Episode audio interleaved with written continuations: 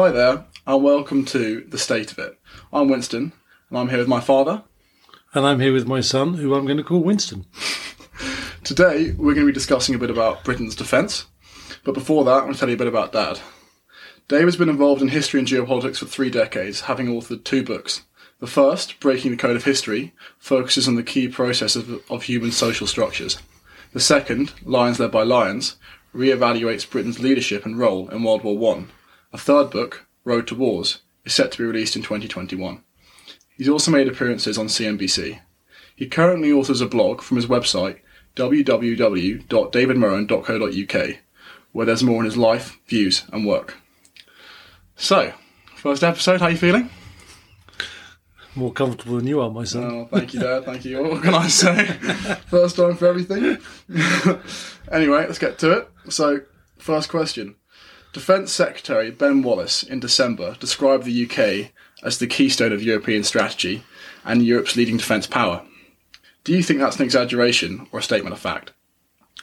I think actually it's close to a statement of fact.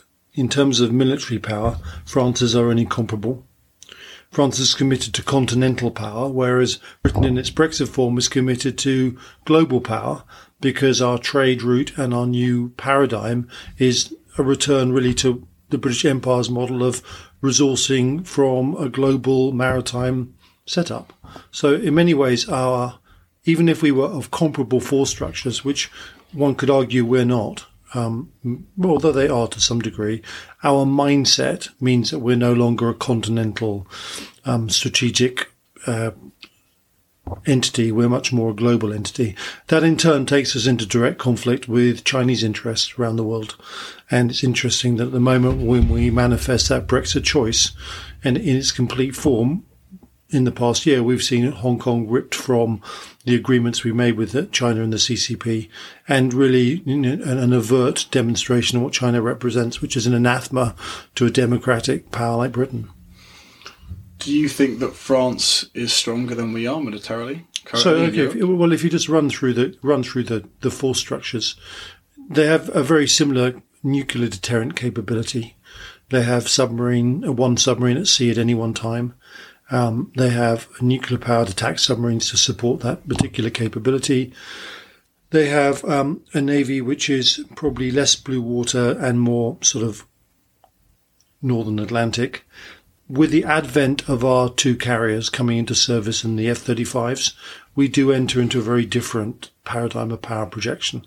For the first time since we lost the Ark Royal, which was our last fixed wing carrier capability, we are moving into the domain where we can project power anywhere in the world.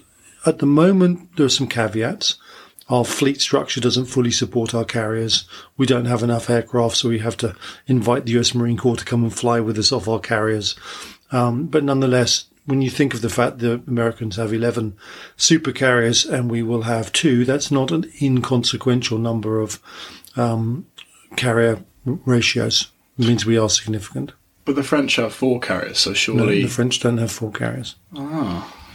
Are you sure? the French or have, have they got converted carriers? No, the French have two assault ships.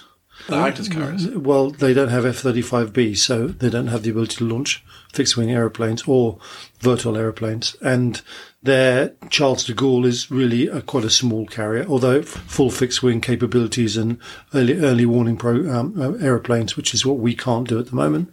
And we're having problems with our helicopters, Crow's-Nest, because it's not working properly, which is the idea of putting a long range search radar on a helicopter. So we have a whole lot of chinks and we haven't really integrated this new force structure. And I think we're going to be forced to accelerate that program in the next couple of years as it becomes very apparent the collision with China. Moving on, on the subject of AI, Jeremy Quinn, Minister of State in the Ministry of Defence, said the United Kingdom has no intention of developing systems which operate without any human intervention in the weapon command and control chain. Do you think the the MOD is right to not develop AI? Well, I think that's a very interesting comment because you can always find how does a chain start? Well, you launch it, so you have a human launching the system, but then the system's autonomous once it's airborne. And you know, you fire a cruise missile and it's autonomous once you programmed it, given its core settings. So we've had these capabilities know, for quite a while now.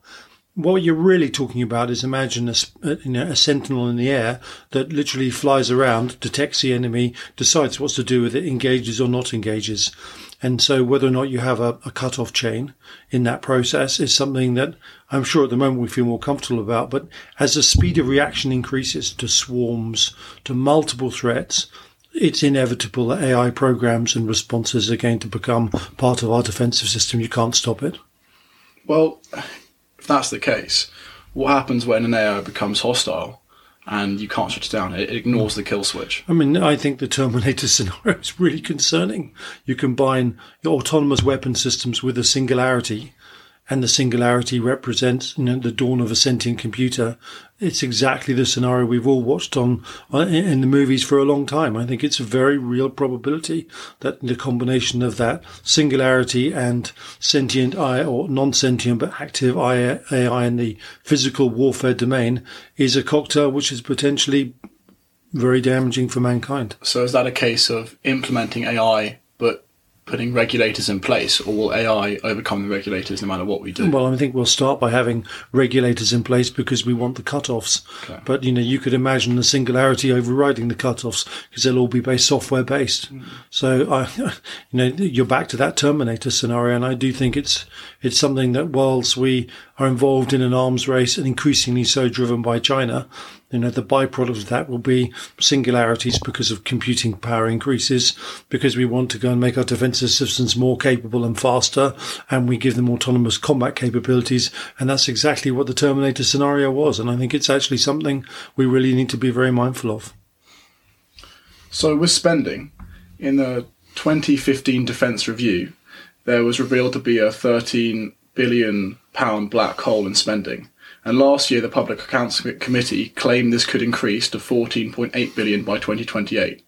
How do you think Britain can best streamline defence spending and avoid these huge black holes in funding? Well, I think you know we've been since the end of the Cold War, we've been in a cycle whereby um, the peace dividend, inverted commas, has become something like a piggy bank where every time we want some money for something, we dip into the peace dividend and we've run our forces down for almost 30 years. And at the same time, we've had a sequence of prime ministers who think that under the American umbrella of, of dominance of the world, we could intervene in local conflicts like Iraq, Afghanistan, and then disastrously in Libya without completing the task. And so we've had a real mismatch between this idea that I'd like to play with my toys, but actually not investing in their capability, which is really dangerous. And we've also had a process whereby the old adage, and the army's especially good at it, which is constructing your forces to fight the last war, not the next war. We've been distracted by the asymmetric conflicts of Afghanistan and Iraq and, you know, Libya to some degree where you can just involve yourself without loss of life because it's asymmetric. And we fail to recognize that the rise of Russia and the retooling of um, Russia's armed forces and especially China's rise means we really face a peer-to-peer conflict. That's a full-on, fully, highly intense conflict, which the army just hasn't been prepared to do. And the Navy's adapted, and relatively speaking, for the amount of budget they've had, they've had far more foresight, in my opinion, than the other the three services. And the RAF is really a little bit behind, to be honest, in terms of its mindset um, and its idea of an integrated force structure in a modern, evolving, high tech world.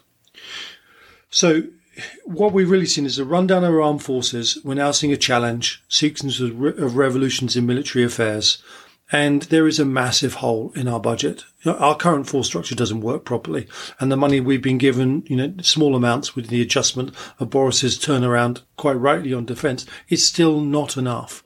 When you spend so little on defence, you've run your current force structure down to the bare bones. And then when you face a sequence of dramatic revolutions in military affairs, and the real parallel is not the Second World War, it's the First World War, because warfighting completely radically changed from the day that the Japanese and the Russians started fighting each other, where machine guns and barbed wire became apparent, where battleships fought, you know, longer ranges uh, in different ways. That was the, really the beginning of a much more intense form of warfare. None of the European powers took that seriously. Um, and they learned some hard lessons in the First World War. But the innovation of weapon technology in the First World War was staggering. The rate of change, the rate of balance of power. And that's really the only parallel we have now in that the overturning of status quo with new weapons and, uh, and systems is really where we're at. So not only do you need to spend money to maintain your current armed forces. You need a massive investment to find out what the next advantages are going to be and then deploy them rapidly. So I think we've turned our defence vision round, but we need to be spending hundred billion pounds a year if we're really going to deter, you know, have some role in deterring Chinese and Russian aggression. I know there are some who would say spending so much money on defence now during a pandemic and during a likely ensuing depression is a mistake. What would you say? Well, you got to realise that um, it's interesting. The Treasury has not a dissimilar mindset until recently, perhaps, which is defence is a cost. Well, defence is not a cost. Defence actually, when you do it properly, creates a military, military industrial complex, which means that you put money in to make weapons and you build your infrastructure, you develop, you build your R and D and your development. Very often, that then feeds years later back into the civilian world. So if you were just a continental power with a horizon of Europe and the waters around Europe, I think you'd probably make three times your return on your armed forces in terms of what you put in and what you get back in the stimulation of the GDP, maybe four times. But Britain is unique. Britain is, is really a returning to its global maritime paradigm, which is one where we trade with the world. And the advantages of having a powerful navy that will protect sea routes and project power and support allies can be translated into trade relationships which create multiplicities on those numbers. So I would say upwards of seven to possibly even 10 times the input into your GDP that you spend on defence will come back into your system. And never more is that the case with Britain in its new post-Brexit world. So I think it is not a cost, it's actually an investment which yields huge multiplicity over time. What areas of defence, specifically the armed forces, Navy, RAF, Army, deserve special attention based on their role in future warfare? we've, well, we've got. What's really interesting is that you know the Navy actually has done its best to think about the best of breed systems. So it, it it's rather unique. Britain built a Type 45 destroyer after its Argentine experience, where quite literally a Type 42 could be saturated by four incoming um, attack Étendards with their Exocets, and it was over. And they built the world's, you know, for its time, people are catching up a bit, but the Type 45 is the best air defense destroyer of its kind. But it has limitations, which we'll come on to. We've we're probably, you know, one of the best two submarines in the world in the form of the Astute compared to a US Virginia. And in some ways, it's got an advantage, in some ways disadvantages, but we're right up there. And our carriers are very unique. You know, we don't fly um, non-volatile aeroplanes on catapults and cats and traps, but we have created an incredibly efficient carrier you know, over 60,000 tons, 700 people crew it compared to thousands on a US carrier. It's almost fully automated. It is a state of the art evolution. And so once again, we've been thinking ahead and we've been adaptive. And I think the Navy are really, you know, onto the case of underwater drones, surface drones and multiplicities created with small drone capabilities centralized around manned ships. So I think the Navy's actually there. It's, it's downside is that we can't afford many combat units. And so we've had this tradition of air defense destroyer or anti-submarine frigate. And in fact, I think, you know, from six and a half thousand tons to eight and a half thousand tons, I think we should be making standard ships that do everything. One ship will fight, will, will track a submarine, will act as an air defense system because they're too expensive to, to give partial capabilities to two.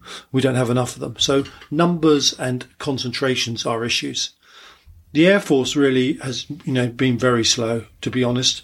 You know, Jock Stirrup put the Air Force back years with its manned fighter program, its commitment to the Eurofighter, which is not as good as an F-15E. It would have been half the price. Um, and, you know, yes, we're getting F-35s. They're not the best fighter aeroplane in the world. The F-22 is.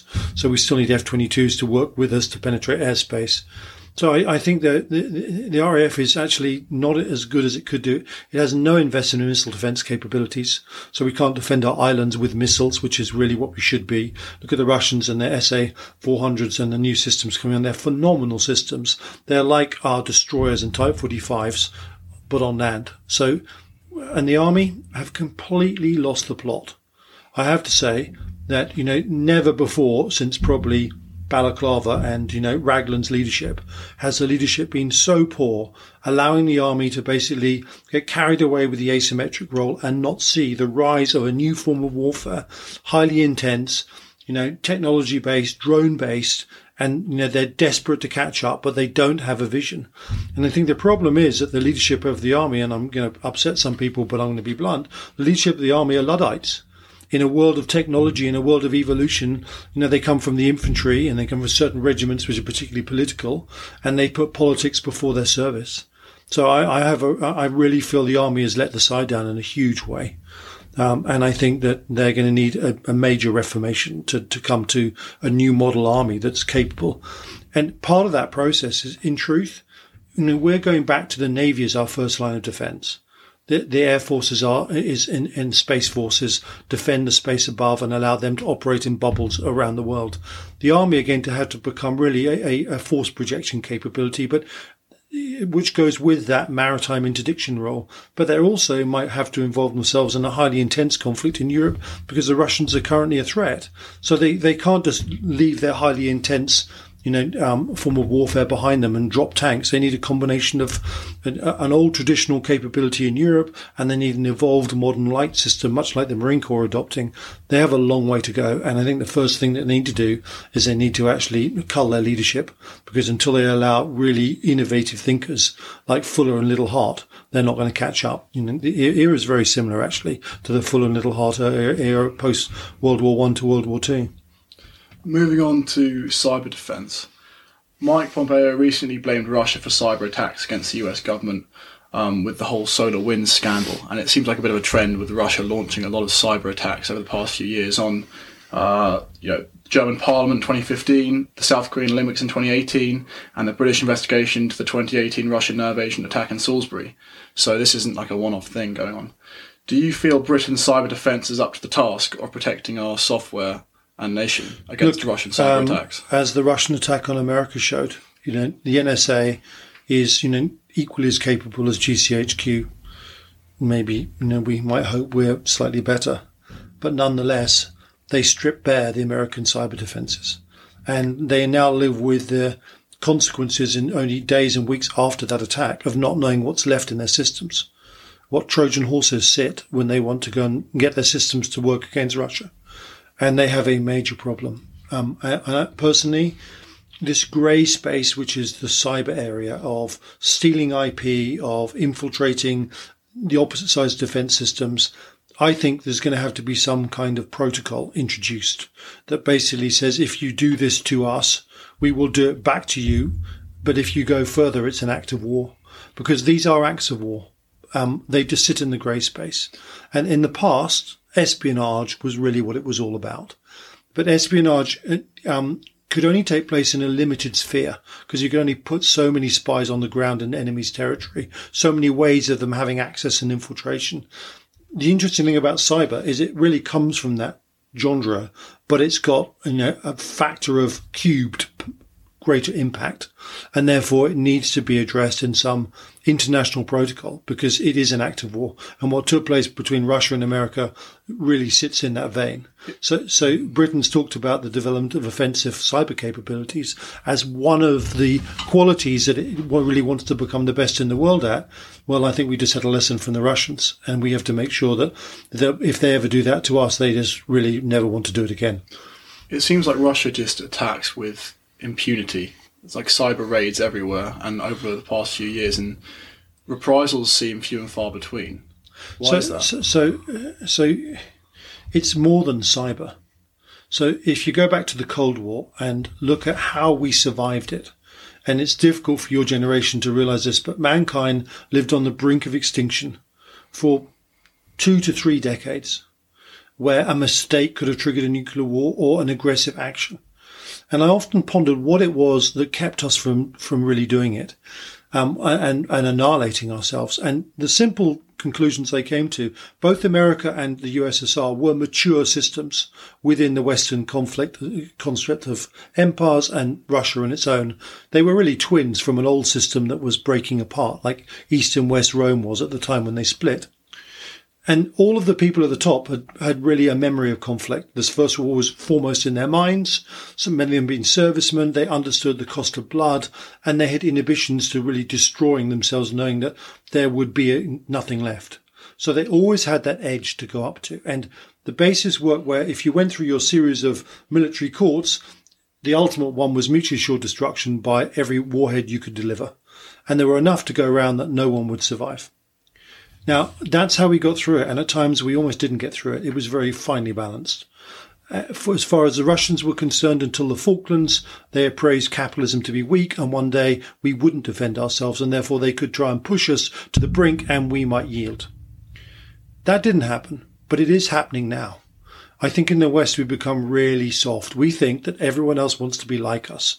We think that individual freedoms make us, you know, more empowered. But we're not facing countries. We're facing countries that are led by individuals who are despotically dictatorial, who wish to constrict freedom of will because that's what they did to their own people to control them. And they will push and push and push and test the level of intent in the West. So one of the things I wrote about extensively was the danger that took place when Obama didn't do anything over the chemical red line in Syria. And the whole knock on effect of Putin dropping chemical weapons, or via Assad at least, and then the consequences of the West and, and Obama being frustrated at what happened, triggering the Ukraine you know, revolution, which was a Western triggered revolution against Putin in his soft strategic underbelly, forcing him to act it was it was madness, in my opinion, because he could never leave Ukraine in Western hands. It was an encroachment too far. Then that pushed him the other way, and then the knock on of that pendulum swing was the Salisbury attack. Now, one of the great premises in the Cold War is if I use a, a, chemical weapon on you, you can use a nuclear weapon on me. I use a biological weapon on you, you can use a nuclear weapon on me. Any of those three constituted a group of weapons which ultimately meant you got nuked. So they were never used. When Putin used Novichok in Salisbury, he broke that Cold War protocol. He was testing us, and May did nothing. Yes, you know, it's alleged we had a cyber, you know, probe, and but the truth is, nothing short of taking all of Putin's money in the West and his oligarch friends' money is enough to respond at that level. And the result is he used it again, and that's why the Germans got so upset. But most importantly, this concept of failed intention, failed determination to defend oneself in the West is clearly coming out. And, and so if you're Xi and you're rising, you're looking at the West and thinking they may have more weapons, but do they have the political intent to use them? And we are coming across as looking weak, poorly led, and indecisive. And those are the conditions that lead up to misunderstanding and conflict. And the subsequent issues over the pandemic, which I suspect are not as accidental uh, or natural as many people think, is also probably a consequence of the failure to respond to the chemical weapons in Salisbury, because Xi would have seen if he was thinking, I'll game this out, I'll use a biological agent to produce a pandemic and watch the West eat itself alive. He knew full well that we just have failed to ever be decisive in our response if you do it just below below the waterline in that grey zone. Moving on to nuclear defence, you talked a little bit there about mutually assured destruction and what would lead up to that. Um, when it comes to nuclear weapons, Secretary General Jens Stoltenberg this November said, Our ultimate goal is a world free of nuclear weapons. And he's part of NATO, he's very high up in the organisation. Do you think our nuclear deterrent is effective, efficient, or is it even necessary? Well, in this current world we live in? Well, I, I think ultimately mutually assured destruction saved the world from conflict between the USSR and the West. Because in the end, any conventional conflict and war game scenario resulted in the use of nuclear weapons that took both sides out. And um, it's also relatively cost effective in terms of the amount of deterrent you get versus your expenditure on your economy. As the Soviets found with a massive conventional force they couldn't sustain as the commodity cycle went down and their revenues dropped, they ultimately went bankrupt. So there's some interesting lessons there.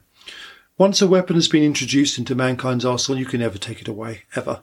So it's with us. So you think disarmament's a bit of a fantasy? It is a complete fantasy. Our issue is proliferation and not letting the Iranians get hold of those weapons.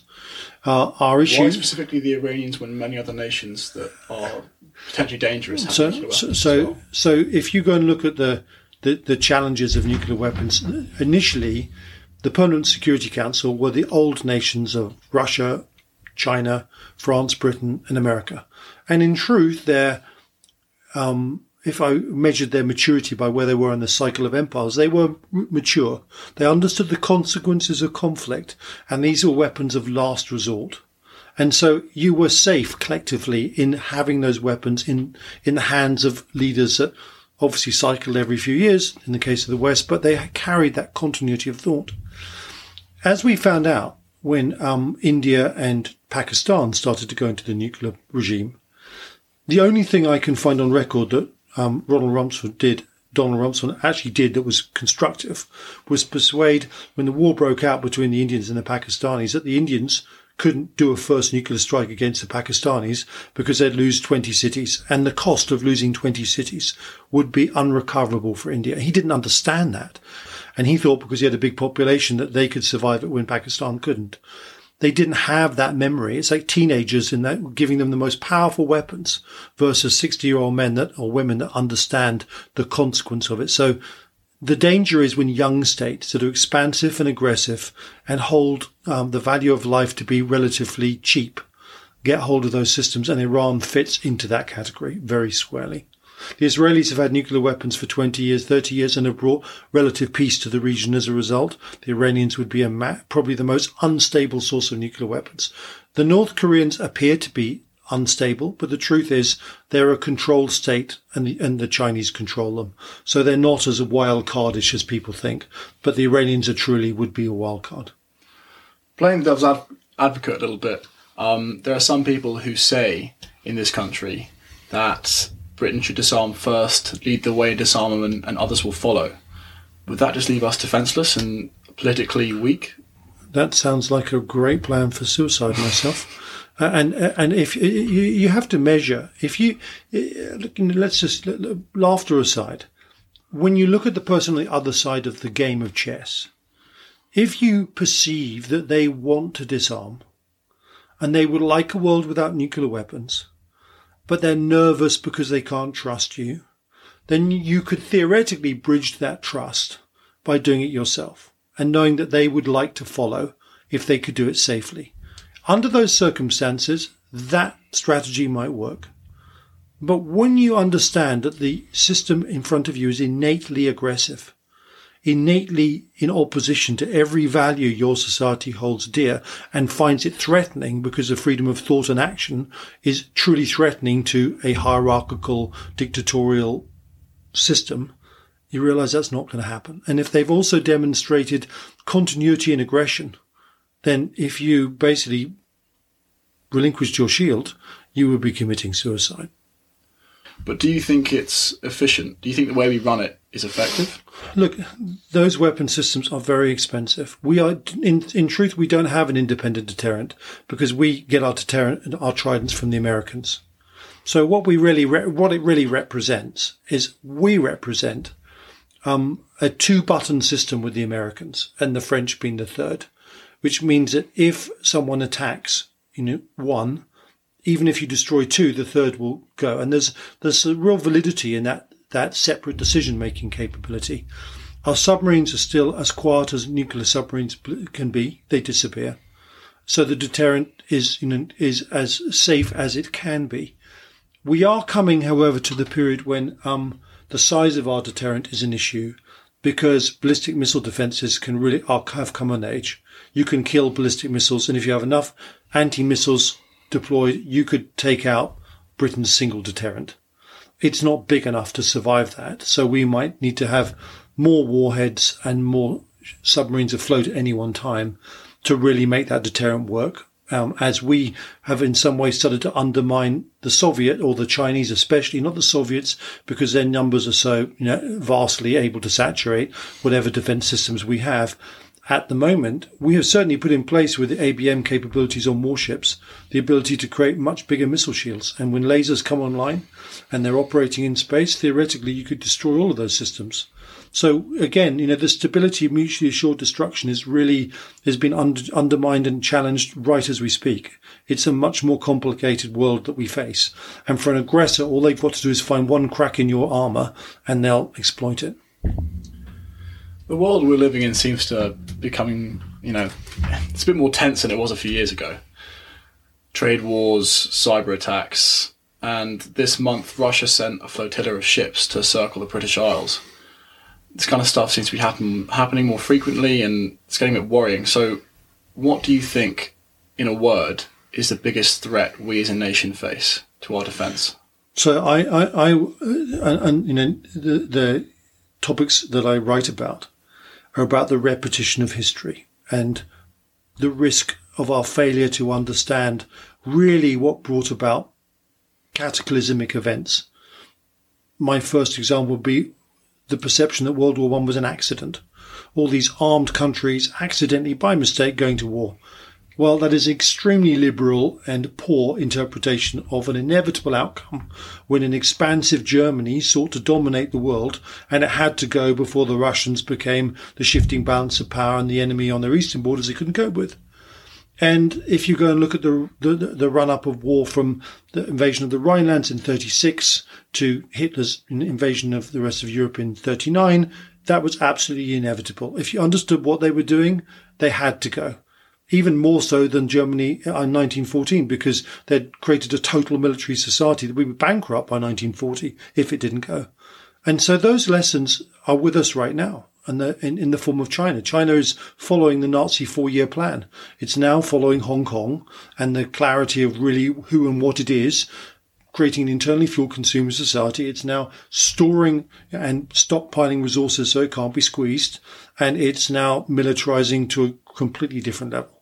So history is repeating itself. And if there is a lesson from history, the Cold War stayed cold because of the force of deterrence. There is absolutely nothing in the Book of Hope which has any validity to think that we don't mean you any harm, so leave us alone. Aggressive systems expand and they perceive weakness as opportunity. Deterrence is the removal of that weakness and in effect a knife to a throat as they wish to put their th- knife to your, to the other side's throat. So strength is our only protection. And in democracy, that means that unless we can defend ourselves and our right to speak and our right to be free, and defense comes through deterrence. We failed to deter the Second World War because we refused to spend money appropriately enough to deter Nazi Germany we cannot afford in this process, as America is in decline, collectively in the West, to fail to deter China. And so the number one threat is China with an ally of Russia, which is kind of forced onto its hip because Putin is despotically against the West even though he will be very fearful if he wins. And Russia is the only country free left with the Chinese. He'll know who's next. So it's no different actually from Stalin's equation with Hitler, strangely enough. I think it'll look like the Russians were right alongside the Chinese until the last minute, just as Stalin changed sides. So, so the, the lessons from history are really clear. We should only be scared if we don't heed them. If we think this is different. If we think the whole thing is just not going to repeat because who would repeat? And yet, if you look at the markers of Germany, you look at its compression and constriction of freedom of thought from Hitler's initial move into the chancellorship and the removal of what we would call good Germans, you know, and, and replacing them with this groupthink. And then if you look at what the Chinese have done, the Chinese have done something that's, that's squared in comparison. They are truly like nothing we've ever seen. That they are a far greater threat. And yes, the power of that system is not just going to disappear in a few years, but there is a drumbeat to conflict. And the drumbeat is the commodity cycle. And the peak of the next commodity cycle is 25 to 27. So this isn't a problem for next decade or the decade after. This is a now problem. And so that's why I called my, my piece the Now or Never report that Britain had to turn around and truly ramp up its defensive capability because we only have five years because that's when the Chinese would be forced to move under their own agenda. Touching on the Now or Never report that you wrote earlier this year, could you just tell us a little bit about that? Yeah, well, its history came about because after the 2015 Strategic offensive Review, I just couldn't believe we had been under Cameron, that we had been so blind as to destroy what was left of our armed forces. So um, over that Christmas period, I started writing how I would have actually done the defense review myself for the services, where the threats looked like to highlight the threat of China and Russia. And at the time, you know, a pair of inverted binoculars wouldn't have noted them, um, uh, as far as our government was concerned. And I passed it around and there were a few hiccups and that was it. But I, this time, recognizing the time frame of the peak of the commodity cycle, I felt an absolute imperative that that I had to do more. So this year, under the global forecaster banner and my Nations, there's been a huge focus on recognizing the threat of China, what China plans to do, how it's operating, the threat of Russia, and also where Britain is in its Brexit moment, which is not an aberration. It's not, you know, whoops a daisy, we made a mistake. Britain is in the Brexit moment because it's expansive, because it has larger horizons than its European cousins. It seeks to be part of the world and integrated with the world rather than isolated continentalism. And that brings us directly in conflict or in touch with the expansion and the interests of China and their particularly different way of doing things. So we are, we're at a critical juncture. And for a long time, our special relationship with America has been very junior, increasingly junior. After all, they displaced us as the foremost empire and power in the West and the world. But things are changing. America is in terminal decline. I wouldn't expect any more from Biden than Jim Callaghan's you know, premiership. Really, just more problems and no change. And Europe is in a state of protectionism and more bond collapse that leaves Britain as really the leader of the Western world to rise forwards with you know the reaffirmation of our democratic process, which we did through Brexit, our meritocracy, our social integration of races, and at the same time our view of taking that as a thought leader out into the world. So I think that uh, Britain at 100 million pounds is going to be you know, maybe 20% if you're lucky, 15% of American defense expenditure. However, I think the role it's a bit like a father in a Zimmer frame. We'll, look forward to that. And then you know, and held up by an energetic son. The combination of the two, I think, the special relationship with Britain, as long as we step up and spend far more than we are, is going to be very significant in in the frontline defensive system to to, to push back the, the aggressive intent of Russia and China. Well, I think that's about it from us. if you want to submit any questions please go to David's website, www.davidmurrin.co.uk, where there's more information on his defence review. Send him an email and we'll feature it in our next episode. Thanks for listening.